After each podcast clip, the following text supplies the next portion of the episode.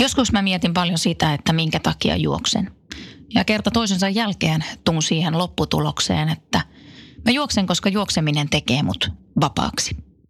Minä, minun ajatukset ja se jalkojen monotoninen liike, joka tavallaan vie mut jonkin sortin flow-tilaan.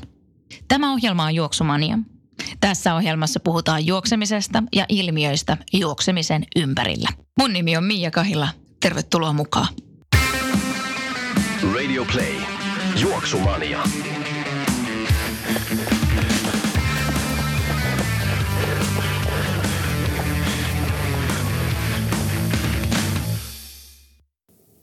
Se on jälleen Juoksumanian aika. Tervetuloa mukaan kuuntelemaan. Tässä Juoksumanian jaksossa haastattelen valmentaja Tom Andpakkaa. Hän on ollut monessa mukana. Hän on ollut valmentamassa Suomen huippurheilijoita ja häneltä sitten kyseli vähän niitä ja näitä yleensäkin juoksuun liittyen ja myös semmoisia pieniä vihjeitä siihen, että jos kiinnostus on esim. parantaa tuota vitosen tai kympin juoksuaikaa, että mitäs kaikkea silloin kannattaa ottaa huomioon ja mitkä on sitten semmoisia tärkeitä asioita, joita siellä omassa treeniohjelmassa tulisi olla mukana. Mutta tosiaan Tomin kanssa puhutaan sitten aika paljon kaikkea muutakin asiaa. Hänellä on erittäin, erittäin vahva kokemus tuosta nuorten valmentamisesta ja muutenkin valmentamisesta, jotenka se on aika mielenkiintoinen ja mä uskon, että aika moni teistä treenaatte millä tasolla tahansa voitte saada uusia ajatuksia tuosta Tom Andpaka haastattelusta. Ja sitten lähetyksen loppupuolella puhutaan jonkin verran toiveaiheesta, joka on tullut aika monelta. Ja ne oikeastaan kaikki liittyy tuohon samaan ja se liittyy siihen, että mistä löytyy semmoinen juoksun into, himo, mania, mistä löytyy motivaatio – Mä tuun antaa teille mun omia vinkkejä siitä, että miten mä tämän asian koen. Ja sitten voin myös lukea teille tuon yhden noista viesteistä, joka mun mielestä aika hyvin jo kysymyksessä avasi sitä, mitä monet varmasti teistä ajattelee. Mutta nyt haastattelussa valmentaja Tom Andpakka. Juoksumanian vieraana on valmentaja Tom Andpakka. Moi Tom. Moi moi. Missä päin maailmaa vaikutat ja mitä kaikkea teet urheilun parissa? Olen ammattivalmentaja ja kestävyys on, on se, se yhteinen nimittäjä kaikelle, missä, mi, mitä teen. Ja tällä hetkellä työpaikka on Vöyrin urheilulukio, Vaasan urheiluakatemia, SFin kestävyysryhmän lajivalmentaja ja sitten valmentajakouluttaja vielä toiseksi tuossa Folkhälsan utbildningen puitteissa. Ja sä oot paljon valmentanut Suomen huippuja. Kerropas meille nyt vähän nimiä, niin varmasti osa sieltä muistaa sut. Okei, no tuota, hmm. jos kestävyydestä nyt puhutaan yleensä, niin, niin tuota, sanotaan, että pyöräilijä Pia Sundstedt ammattipyöräilijänä kauan vaikuttanut. Hänen kaksoisveljensä Peter Sundstedt, triatlonisti, moninkertainen Suomen mestari, Niklas Sandels, keskimatkuri juoksu, joka, joka tuota, on edustanut Suomea sitten monessa paikassa, muun muassa olympialaisissa ja, ja Euroopan mestaruuskisoissa. Robert Rotkirch, Kaarin Sturbakka, tällä hetkellä on henkilökohtaisina valmentajina Jaakko Piesanen, Martti Siikaluoma, Alex Rauhala muiden muassa, että paljon nimiä jää niin kuin tässä äkkinäiseltään mainitsematta, mutta siinä nyt tuli joitakin. Siinä tuli jo iso liuta nimiä ja tosiaan teet siellä nuorten parissa töitä aika paljon. Miltä näyttää niin kuin, kun katsotaan Suomen kestävyysurheilua sieltä nuorten lukioikäisten ja vähän vanhempien näkökulmasta? Lahjakkaita juoksijoita lahjakkaita kestävyysnuoria yleensäkin, niin sanoisin, että kyllä niitä on aika paljon, ehkä jopa yhtä paljon kuin joskus aikaisemminkin. Mutta se, että silloin kun pitäisi se, se kova valmennustyö, tai sanotaanko, että se laaja alainen valmennustyö aloittaa ja huomataan, että, että siihen joutuu laittamaan sanotaan 11 14 kertaan viikkoon, niin, niin siinä vaiheessa niin huomataan, että ehkä sitä voisi muutakin tehdä kuin, kuin tällaista kestävyysurheilua. Onko se sitten vähän niin, että taitaa olla vähän niin kuin sama juttu muissakin lajeissa, mutta jos me mietitään vaikka jotakin jääkiekkoa tai jalkapalloa, jossa tulee samanlaista että se laji vakavoituu siinä, mutta siellä on kuitenkin niin paljon harrastajia, niin näkyykö se enemmän niin kuin kestävyysurheilussa sitten?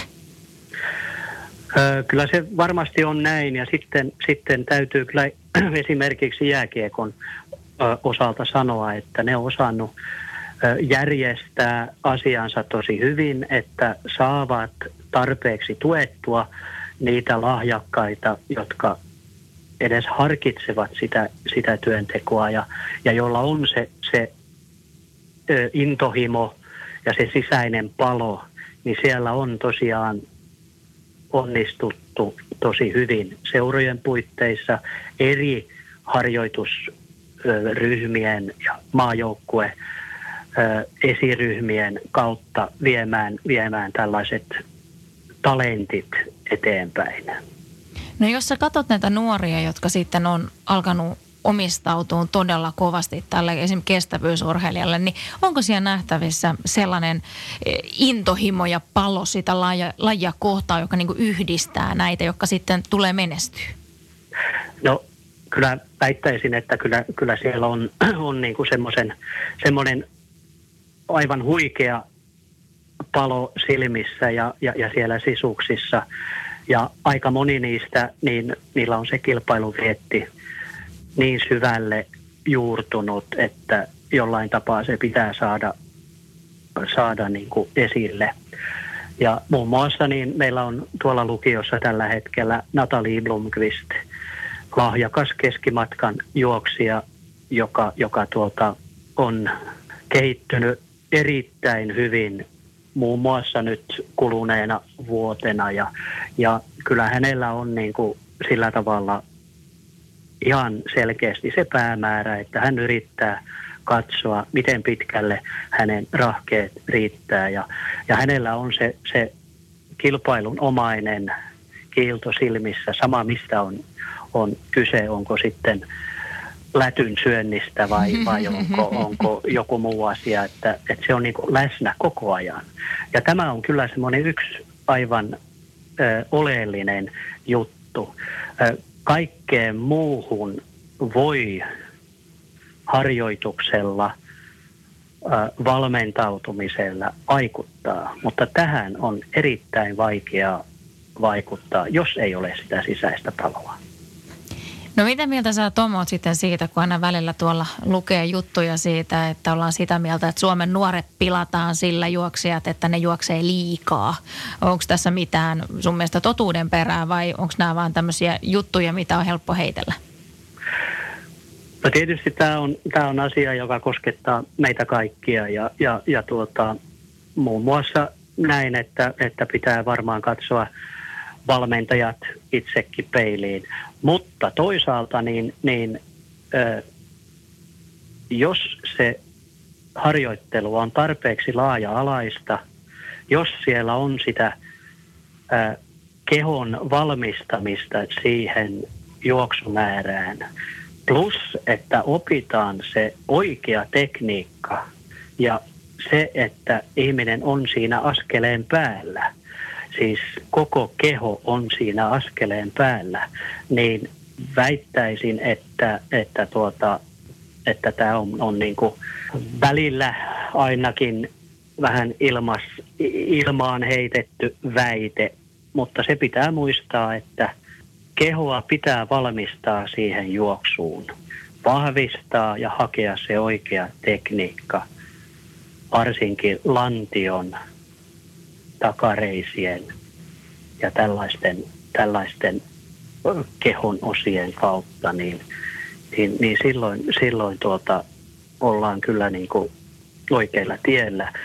Ja sitten tietysti pitää kysyä nuorilta myös se, että onko ne saanut kokea tarpeeksi nuorena, eivätkä välttämättä näe sitä houkutuksena päästä johonkin Keski-Eurooppaan kilpailumatkalle – tai Etelä-Eurooppaan harjoittelumatkalle, koska se on koettu jo niin nuorena. Niin siksi olisi, olisi myös näissä ehkä mietittävä tämmöiset portaat, että, että ihan nuori ei lähde toiselle mantereelle esimerkiksi harjoittelemaan, vaan että aina pitäisi olla jotain, mikä niin kuin kutittaa sitä mielenkiintoa ja kutittaa sitä, sitä halua myös kokea, nähdä ja osallistua johonkin, mihin ei ole aikaisemmin osallistunut. Sitten mä tuossa itse yksi päivä mietin juuri, että, että kun tässäkin ohjelmassa ollaan paljon puhuttu erilaisten juoksijoiden kanssa, jotka juoksevat näissä juoksukouluissa ynnä muissa. Ja sitten mä aloin miettiä tätä tässä, kun Dohan kisat tuli, että siellä on nämä Ingebrigtsenin veljekset. Joo. Onko se jotenkin myös sellainen, mikä voisi saavuttaa, on sitten kilpaurheilija tai myös kuntourheilija, ehkä niin kuin kovempiin suorituksia saamaan itsestään enemmän irti, jos siinä olisi niitä muita mukana treenaamassa. Monta kertaa se kestävyysurheilija on monelle aika yksinäistä touhua. Joo, kyllä minusta tuntuu, että tämänpäiväinen yhteiskunta, niin se kasvattaa meitä kaikkia siihen, että ryhmässä tehdään. Ja olen vahvasti sitä mieltä, että ryhmäharjoittelu vie eteenpäin. Ja kun muistaa sen, että, että niin kuin ottaa ryhmän sisällä huomioon ne eri, eri urheilijoiden vahvuudet, että joku voi olla nopea ja kun on lyhyistä toistoista kyse, niin tämä voi olla se, joka, joka niin kuin määrää tahdin tai, tai sanotaan, että saavat muut ylittää itsensä. Sitten on joku, joka on kestävämpi ja saa houkuteltua muut sitten siihen mukaan yrittämään omia rajojaan, niin kannatan ehdottomasti ryhmäharjoittelua tasolla ihan millä vaan, että, että ehkä vieläkin enemmän kuntoilijoiden tai kilpakuntoilijoiden kohdalla kuin huippurheilijoiden kanssa. Mutta kaikki varmasti hyötyy siitä.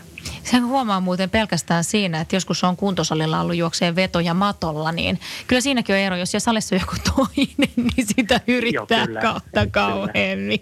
Kyllä, kyllä joo, ja, ja, ja, tuota, ja siinä on sitten ö, myöskin se, että että jos sulla on se huono päivä ja vähän jopa säälit itseäsi, mutta kun joku siinä vieressä tekee sen, niin sä unohdat sen oman huonon hetken ja, ja lähdet niin kuin nostamaan itseäsi si, siinä tilanteessa ja siinä hetkessä ja, ja, ja saat sen hyvän harjoitusvaikutuksen sen sijaan, että pistät lapun luukulle ja meet kotiin hmm. sohvalle. Hmm. No sitten ajattelin, että voitaisiin puhua myös siitä, että kuntoilijoiden kannalta, jos mietitään, että halutaan ehkä parantaa just viiden kilometrin ennätystä tai kymmenen kilometrin ennätystä. Mikä sun mielestä näiden ennätysten parantamisessa on niitä avaiharjoituksia, mihin kannattaisi mennä? Sanotaan, että kestävyys, lihaskunto ja nämä on just semmoisia matkoja, että, että sitä, sitä joutuu niin kuin rasittamaan itseään jonkun verran.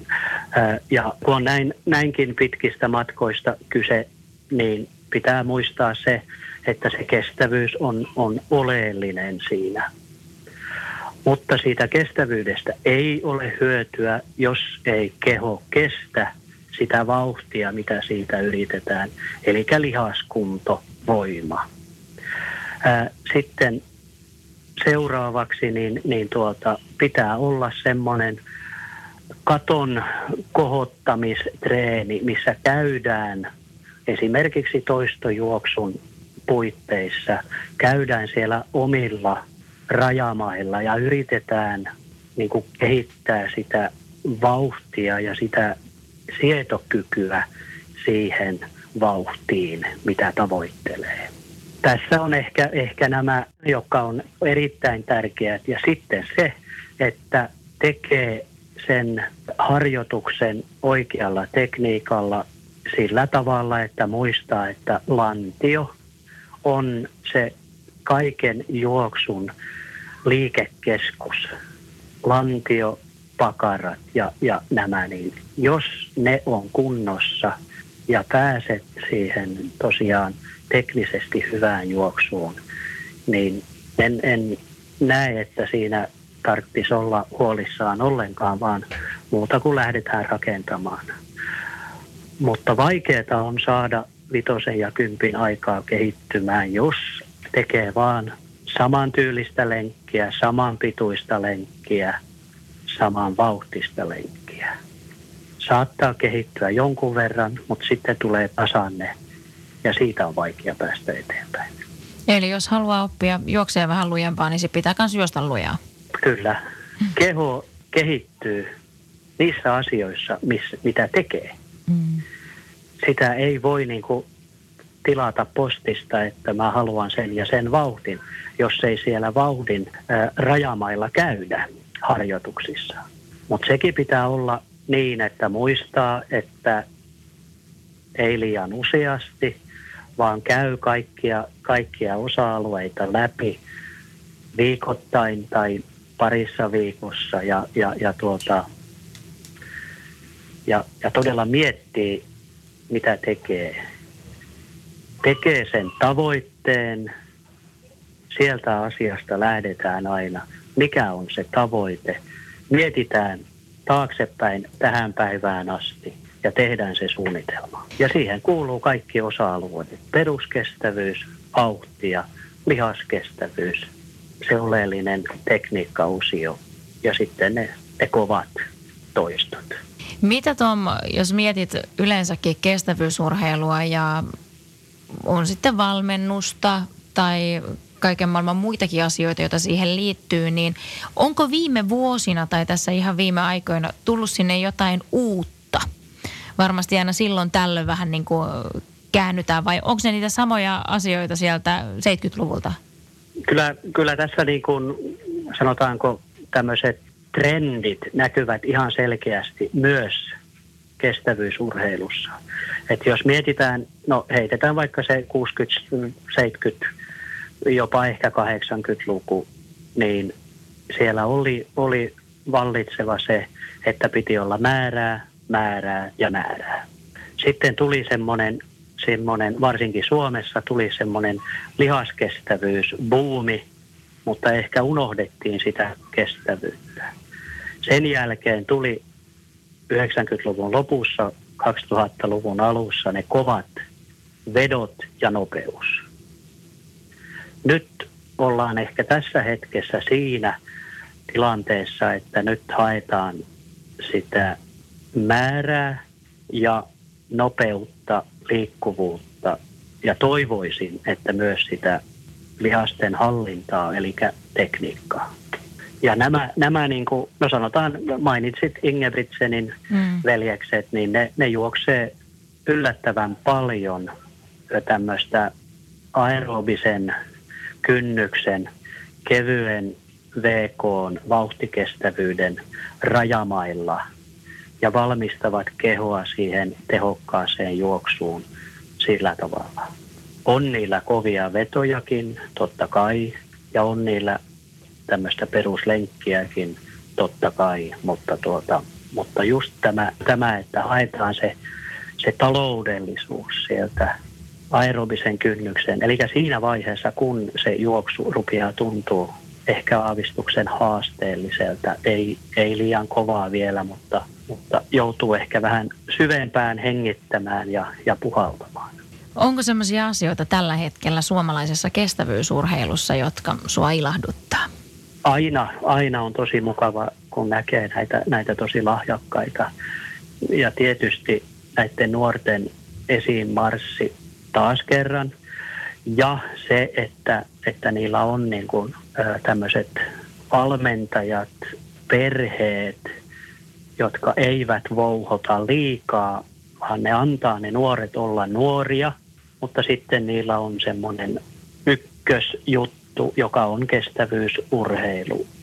Siinä, jos se tuetaan oikealla tavalla eikä lähdetä niin kuin liikaa elämään sen nuoren kautta ja yrittämään saada kaikki irti jo nuorena, niin se, se on ehkä tämmöinen. Ja nyt jotenkin näen ympärilläni Suomen maassa, että, että näin on tällä hetkellä. Että siellä on niin kuin tosi hyvän oloiset valmennus, elinyhteisöt näillä nuorilla lahjakkailla urheilijoilla.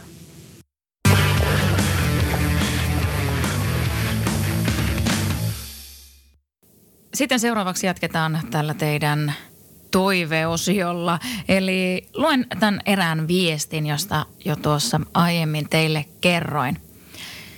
Tässä olisi yksi aihetoive. Miten, mistä löytää juoksemisen into, himo, mania? Olen kokenut juoksun aitoa iloa vain ihan muutaman kerran. Yleensä lenkki on enemmän tai vähemmän puurtamista ja kateellisena kuuntelen hehkutusta juoksemisen nautinnollisuudesta. Miten pääsisin tuohon nautinnollisuuteen? Mitä tehdä, kun juoksu ei kulje? Milloin se ei kulje? Vinkit tähän olisi tosi tervetulleita. Tämä on semmoinen aihe, mitä on tosi paljon pyydetty ja josta te tosi paljon olette myös laittanut erilaisia viestejä, että mitä ton asian suhteen tehdä, kun jotenkin ei vaan pääse sen juoksun kanssa sinuiksi. Mulla on tässä teille nyt muutama eri kohta, joiden avulla te voitte vähän miettiä sitä teidän omaa suhtautumista siihen juoksuun. Ja ensimmäinen on tempo. Millä temmolla näitä mahdollisia lenkkejä suoritetaan? Ajatelkaapas tunnin kävelylenkkiä.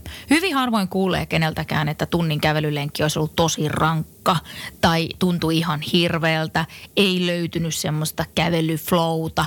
Ei, yleensä se on sen takia, koska se tempo, se tahti on niin rauhallinen niissä lenkeissä.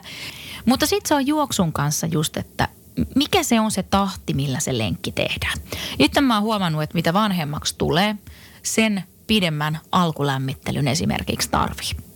Ja jos siltä kotiovelta lähtee lenkkiinsä ihan liian lujalla temmolla, niin se voi olla varma, että ihan kohta tulee vastaan aivan hirvittävä olo.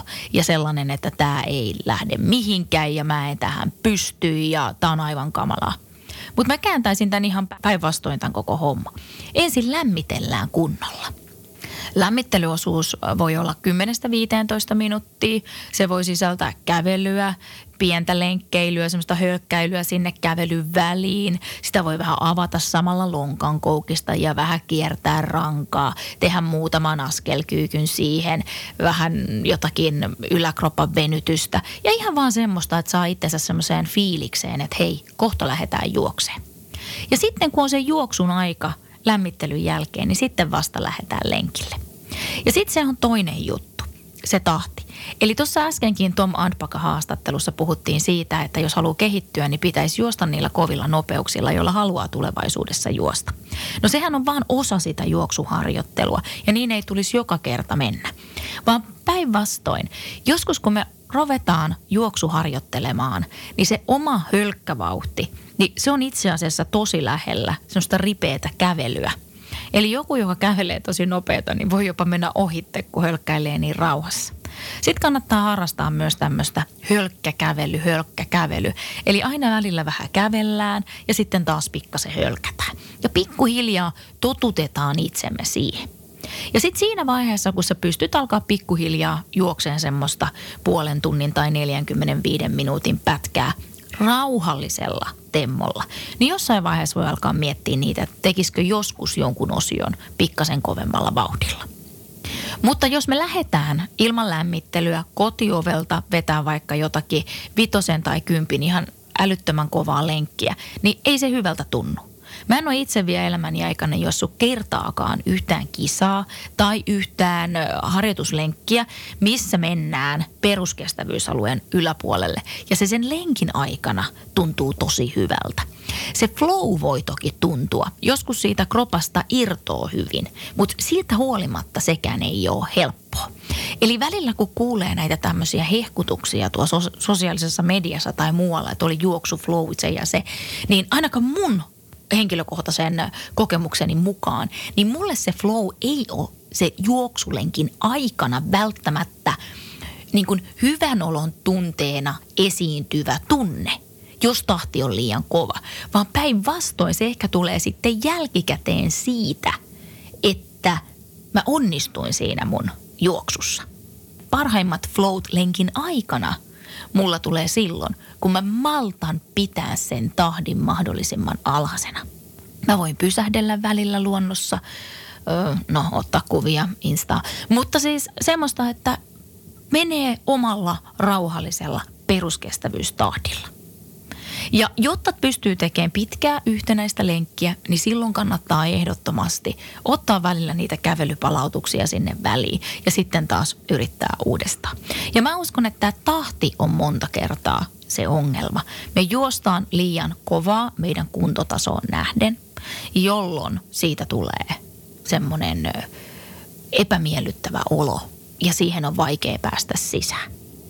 Toinen juttu, mikä sitten on, on ehdottomasti myös äsken tuossa Antpaka-haastattelussa tullut asia ilmi, on se juoksuasento.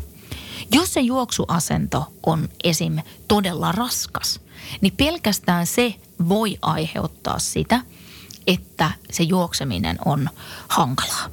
Ja se aiheuttaa itsellensä semmoista epämiellyttävää tunnetta. Silloin mä suosittelisin, että meette johonkin tonne pururadan tai jonkun radan varteen, lyötte kameran siihen videoimaan ja sitten lähette juokseen. Kiihdytätte siihen vauhtiin, millä te yleensä teette lenkkinne. Ette ala tekemään mitään semmoista niin kuin Usain Bolt-suoritusta 10 metrin matkalle, vaan te juoksette sillä teidän normaalilla hölkällä ja kattokaa sitä teidän juoksua.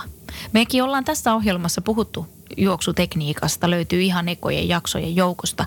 Kannattaa kuunnella sieltä vielä kertalleen. Käydä läpi ne omat videoinnit. Löytyykö sieltä jotain lantion asennosta tai miten muuten se asento oikein menee, miltä se näyttäytyy. Löytyisikö sieltä jotakin parannettavaa?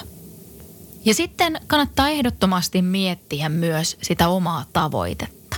Jos se tavoite on hölkkäillä, pitää juoksun kanssa hauskaa, mm, pitää sitä semmoisena hyvänä kuntoilu-ulkoilumuotona, niin silloin itse asiassa tarviiko niitä kovia lenkkejä ollenkaan? Joo, kyllähän me voidaan monipuolisesti itseämme kehittää, mutta tarviiko niitä? Ehkä se riittää, että siellä käy vaan kevyesti hölkkäilemässä ja ilman sen kummemmin mitään tahteja tai kilometrimäärejä katsomatta. Sitten tosiaan se, että jos se oma mieli on tavoitteen suhteen niin, että te haluatte jonkun kympin ajan, jonkun tietyn puolimaratoni ajan tai maratoni ajan, niin silloin se vaatii valitettavasti sitä, että poistutaan siltä mukavuusalueelta ja välillä tehdään niitä lenkkejä semmoisilla sykkeillä ja semmoisilla tahdeilla, joissa ei ehkä olekaan enää niin mukava olla. Mutta kannattaa tosiaan kysyä itseltään, että mitä varten sitä juoksua harrastaa ja mitä sieltä juoksulta itse asiassa haluaa. Joskus on vähän niin kuin verrannut juoksua tämmöisen keskiykäistyvän perheenäidin seksiin. Ihan vaan sen takia, että joskus siihen on hyvin, hyvin vaikea lähteä. Väsyttää ja iltaisin sohva kutsuu hieman enemmän ja sama hommahan se on lenkkeilyssä. Mutta hyvin harvoin sen seksin jälkeen tulee mieleen, että olisi pitänyt jättää tekemättä. Et kyllä se palkinto, joka odottaa siellä maalissa sen lenkin jälkeen, niin monta kertaa se tuo niitä hyvän olon tunteita. Ja kun niitä saa useamman onnistuneen suorituksen putkeen, niin silloin se tavallaan myös ruokkii sitä jo lähtemistä. Mutta jälleen kerran pidettäisiin ne odotukset vähän alhaisempina sen suhteen, että joka lenkki ei ole tykitystä, jokainen lenkki ei voi olla ihan täydellisesti onnistunut ja aina ei vaan huvita lähteä lenkille. Ja sitten tuossa kysyttiin myös sitä, että mitä sitten tehdä, kun juoksu ei kulje. Ja näinhän se on. Eihän tosiaan ne lenkit aina kulje ja joskus kannattaa miettiä sitä, että olisiko levon paikka. Jos se on yhtä puurtamista viikosta toiseen, jos ne tavoitteet ei ole missään suurissa kisoissa, johon on jo ilmoittautunut etukäteen, niin ehkä silloin kannattaakin ottaa vähän rennosti ja tehdä välillä jotain ihan muuta. Lajejahan tästä maailmasta löytyy.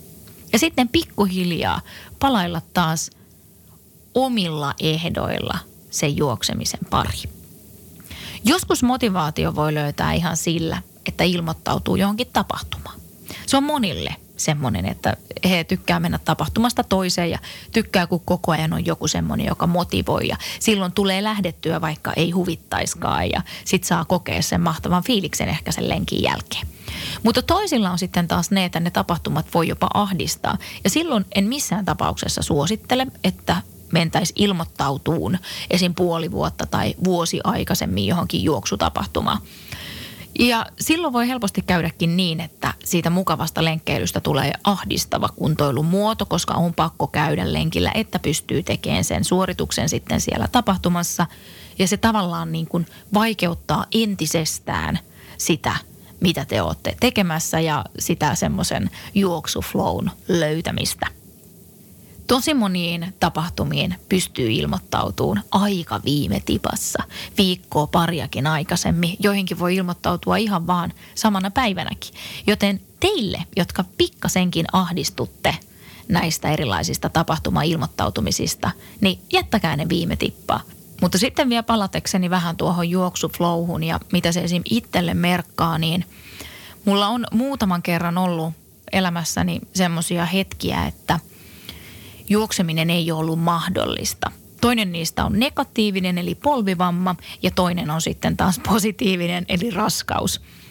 Ja tässä kävi sitten niin, että kun tavallaan ei ole päässyt liikkuun, kun olisi halunnut liikkua, niin sitä onkin alkanut kaipaamaan niin paljon sitä juoksua, että oikeastaan silloinkin tämän toisen raskauden jälkeen – tuossa kaksi vuotta sitten syksynä, niin kun aloittelin yli puolen vuoden tauon jälkeen juoksemista, niin pelkästään se, että pääsi liikkumaan, niin se jaksoi antaa sellaisen ilon siihen juoksuun ja motivaation siihen juoksemiseen ja kiitollisuuden siihen, että saa vielä harrastaa tätä lajia ja pystyy harrastamaan tätä lajia. Ja ehkä se on myös niin, että – kun kuitenkin on myös tietoinen siitä tosiasiasta, että toi mun polvi kestää ehkä kaksi vuotta, ehkä viisi vuotta, ehkä kymmenen vuotta, ehkä 15 vuotta. Niin, että koko ajan on siinä nurkan takana se mahdollisuus, että kohta tämä kaikki ei olekaan enää mahdollista. Niin silloin mä tavallaan on kiitollinen joka ikinen päivä siitä – että mä pystyn näitä asioita tekemään. Ja mä pystyn tekemään niitä näinkin paljon. Ja se on se, mistä mä yritän kaivaa itselleni sen motivaation välillä, jos ei huvitakaan. Mutta sitten mä otan myös sen, että jos joskus ei huvita, ei ole pakko mennä lenkkeille.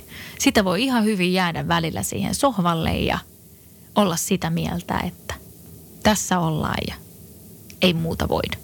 Mutta itse lähtisin just näistä liikkeelle. Miettikää, millä tahdilla te teette niitä lenkkejä. Kävelyä jaksaa kaikki. Sekoittakaa siihen sen verran juoksua, kun jaksatte ja se hyvältä tuntuu. Sekoittakaa sitä enemmän siihen juoksua, mitä paremmalta se tuntuu. Jos susta lenkkeily on tylsää, ei ole mitään tekemistä, kokeilkaa polkujuoksua – jos ei siellä mitään muuta, niin siellä pelkää koko ajan siellä mettässä, että tuleeko joku eläin tai joku muu. Siinä pysyy ainakin aistit hereillä ja voin sanoa, että ei ketään olla varmastikaan pitkästyttää. Kuunnelkaa podcasteja, kuunnelkaa hyvää musiikkia, olkaa joskus ihan hiljaa. Lähtekää pitään työpalavereita kävelylenkeille tai hölkkälenkeille. Nähkää kavereita, menkää yhdessä lenkille. Sanot, että nyt mä oon päättänyt, että me aletaan nyt lenkkeilleen yhdessä kerran viikossa, nähdään toisiamme ja jutellaan koko ajan. Ja vaikka eka vähän kävellään, sitten hölkätään, sitten taas kävellään ja pikkuhiljaa katsotaan, mitä siitä tulee. Tehkää siitä tämmöinen sosiaalinen tapaus. Menkää mukaan juoksukouluihin, jos tuntuu siltä. Tehkää itsellenne niitä tapahtumatavoitteita tai jättäkää tekemättä. Mutta muistakaa aina, te itse päätätte, mistä te tykkäätte. Ja jos se juoksu ei jostain syystä sulle sovi tai se ei lähde millään siitä kulkeen, niin sitten voi kokeilla vaikka sitä pikajuoksua, mistä puhuttiin viime jaksossa. Tai sitten voi kokeilla ihan jotakin muuta. Mutta mun mielestä liikkumisessa pääasia on se, että se tuntuu hyvältä ja se antaa sulle enemmän kuin se ottaa. Saikohan tästä nyt tänään mitään tolkkua, mutta jos sait, niin laita viestiä juoksumania at gmail.com tai juoksumanian Instagram-sivuille. Keksitkö mitään hyviä ratkaisuja? Mikä sulle itselle on auttanut siihen juoksumotivaatioon tai miten sä oot itse löytänyt sen juoksuflown, niin mä kerron sitten näitä ensi jaksossa lisää. Mutta kaikille teille kiitoksia tästä jaksosta ja hei, juoksun iloa.